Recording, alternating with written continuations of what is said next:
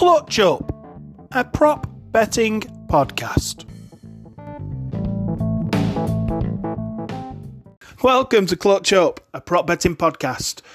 This bite size, we are covering the Browns trip to Pittsburgh Steelers. It should be an enticing game, to say the least. I've got Jack, who is a writer from Dogland and also a part of the Paul Brown podcast to give us insights, potential betting props on the way. Right, today we've got Jack, who's a, a Cleveland Browns fan. Uh, Jack, you're going to Pittsburgh again, just like you did last week, taking your third-rate rushing rushing attack to their their very competent rush defense. Of course, you're missing a lot of players via COVID. How do you think this is going, my friend? Yeah, so it's a uh, it feels like we, we've done this one before. So um, it's funny. I think it's the fourth time in NFL history we've had back-to-back games, um, the same team. Um, so no, it's. I wish we were COVID free because then I think we really had a good chance to nick it.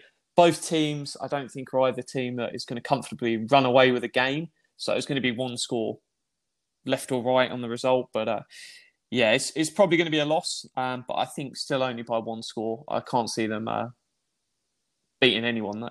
They, they're just a bit overrated. I, I think it's unfair that your uh, call maker can't be at the ground in some sort of remote capacity. I mean, this common with everything with COVID at the moment, we're we're talking on uh, Zoom at the moment, so it, it just doesn't make sense why he can't be there. It's a shame, really. Yeah, um, lots of attention has come to it. I think the real attention should be on the the three key players we're missing, um, which I think have a much bigger impact because, in all honesty, they can script up the game and uh, they can know what they're doing. Um, they'll more or less have that together. That you've got three key players being missed. You've got on the um, offensive side Joel Bitonio, who's the third best guard in the NFL according to PFF this year.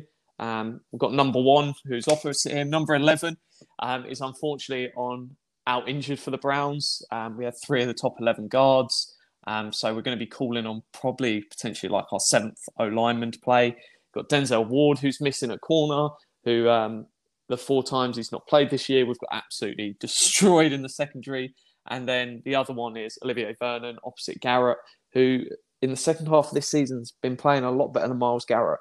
And that is something I never thought I'd say about uh, another defender on the Browns. Um, he has been having a cracking end of the season, but Achilles injury late last week uh, really just that saw off his season.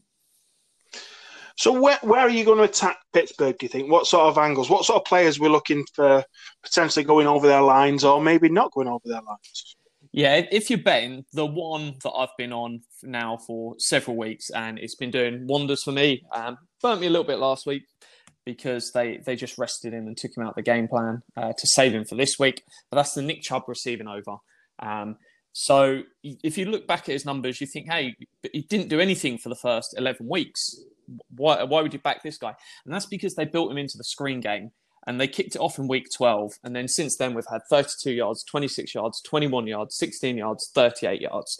So you're thinking, hey, this line, what is it going to be set? Is it going to be set at 25, um, over under? No, it's set at nine and a half. And that has just been money for three weeks on the bounce. And then, yeah, we had disappointment last week where they just they were saving some stuff for this week, but uh, it's all on the table now. So that should be easy money for anyone that wants it. As for receivers, you, would you get, well? Would you like any receivers, or are you more sort of linking towards possibly your tight end, Austin Hooper? Austin Hooper's definitely been my preferred direction, um, just on there because we've seen the last three weeks five catches, seven catches, four catches. So they've liked to get him involved and target him. It's always a bit all over the place with our wide receivers. You just don't know what's going to happen, and you've got some really intriguing pieces in that secondary for the Steelers. So they could easily go and sort of go, hey, we, are going to shut this down. We're not going to allow them to do X, Y, Z.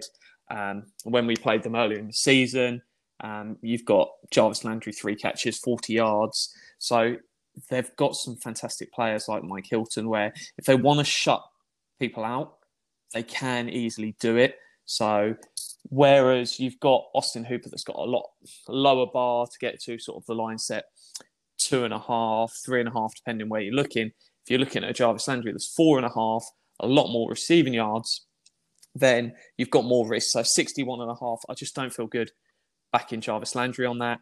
Um, I think the line is set really well, whereas an Austin Hooper, 32 and a half when he's been getting 41, 71, 37.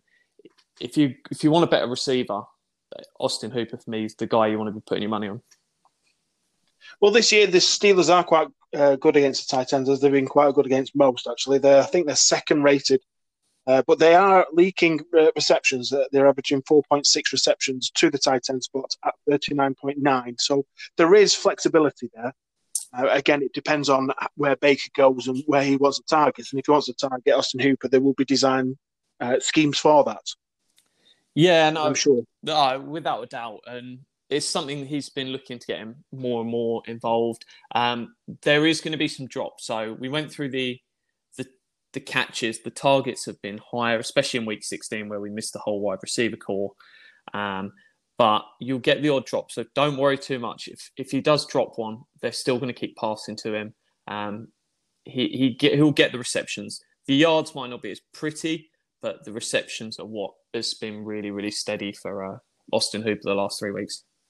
And he's also a potential red zone opportunity as well, isn't he? So he's going to stick out a little bit more. There's a chance that he might actually get one of his receptions would be a touchdown as well. Uh, Baker, all the way back through college, does love a uh, a tight end in the red zone. Um, the the one I've gone for for the sort of anytime TD is Nick Chubb. I've uh, paired that up actually with his uh, receiving. You're getting it evens depending on the the markets you're looking at. So um, for me, that that that's quite a nice bet. It is. Well, we, we discussed earlier that there's potentially your secondary is going to be a lot weaker now that Denzel's out. Who do you think might profit from this? So for me, the the instant place to go to is Chase Claypool. Um, it's almost is fraudulent the right word? So the, the, betting line is 49 and a half, and we're looking at 54, 54, 101. Um, and I, I, would expect that to be on the higher end. They're going to go deep. It's messy as hell back there because anytime Denzel Ward's not playing, um, we, have just been torn torn apart. Um, we've can see this sort of four big games in the secondary um, to every time. Mike Glennon was ripping us apart. That obviously the name that is set to be a Hall of Famer, uh, no doubt. If Mike Glennon can rip us apart, even a washed up Big Ben can easily do it. So the, the other opportunities are obviously Diontae Johnson, who just doesn't seem to be able to catch as many these days, but he is getting the targets. And in the slot, you're also missing your slot uh, cornerback as well, which might open up a little bit for Juju. So you, there's a possibility for both of those lines, but you prefer the Claypool as a as a whole. Yeah, Claypool definitely prefer that. Um, the reason why I tend to steer away from Diontae Johnson and Juju, I had them both on one of my fantasy teams through the season, and from week to week, one of them ha- seems to have a great game, and then this the other one, and then it flips back, and it's trying to guess which one it is each week. So there's definitely the potential to get burnt, whereas Claypool just seems to be in a lot more steady. Um, it's always around that sort of just above 50 mark um, in sort of out the last, what, nine, ten weeks. It's um, eight of them above 50. So the numbers are looking really good there. Um, the one thing I'd just be really, really careful of with betting at the end of the day, you're this close to the game. Wait for a decision on Jack Conklin if you're looking at touching anything rushing um, or passing yards for Baker, just because if if he's not playing and you're missing Joel Bitonio and you're missing Jack Conklin, suddenly two out of the five on an O line, that's where it's got the potential to really fall apart. It's a really good D line um, the Steelers have got, even with the injuries. So they're going to cause problems. But if you're missing two out of five, it can get a bit sticky. Whereas if you're only missing one, you can usually budget a bit of extra sort of work um, can happen. So it's one just keep an eye um, any of those Baker overs on passing or any of the uh, running back rushing because we played the Jets and they just completely uh, changed up their front, shut down the run, and we were just forced to throw. the The run was over. I think it was something crazy like Nick Chubb had like eight rushes for one yard um, at one stage in that game. It was uh, it was insane. Well, well, saying that, we're trying to remain as positive as we possibly can. Your currently team total for the Browns is 20 and a half, and the Pittsburgh Steelers are 27 and a half. Are either, either of them achievable, do you think? Um, I would say if, if Conklin plays, then I'd, I'd expect us to go and get 20, uh, beat the 20 and a half. Um, it's quite a good line set. I wouldn't look at that and go, hey, there, there's going to be a load of value on it. Um, it's not set right. Um, I've quite liked the the teasing down. Um, I probably shouldn't be saying this as a Browns fan, but I've, I've actually covered for potential disappointment of the game going wrong and uh, put Steelers minus two and a half into a uh, accumulator just to sort of cover it. If if I'm I'm feeling down at four thirty in the morning when the game ends, then at least I can go, hey, got a little bit of money. But it's leaning more towards an over game than an under game. Um, I, I think the Steelers side probably favours me more than the Browns at this point. Um, if I saw that everyone's healthy um, on the O line, then I think you can definitely look at the Browns game. But I'd say that's another one. Just just hold on it um, until a decision comes out, and it won't be long. You'll probably hear within the next couple of hours. So um, it'll all be out pretty soon. Jack, thank you very much for your insight. It's brilliant. Are you what podcast are you on at the moment? So, do you want to plug it? Yeah, so I'm part of the Paul Brown podcast. So uh, we're UK based uh, Browns podcast, and uh, we pump out loads of shows. So I don't think we're going to do a post game show tonight at half four in the morning. I think that's going to wait until Monday. Um, but no, and then I do my writing at the Dogland. Um, so no, thank you for having me on. And uh, yeah, Nick Chubb over. That is the one. Receiving over. Um, book it and uh, don't worry too much if it becomes a little sweat. It'll probably hit either in the first or the third. We've had a couple of times where we've rinsed off more screens in the second half. So if it's not there by half time, don't panic. You'll be all right. Thank you, Jack. Appreciate it. Stay safe, my friend, and I wish you all the best. Enjoy the Thanks game. A lot.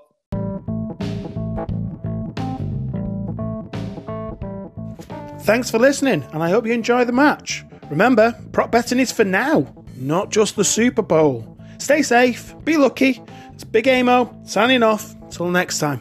Bye.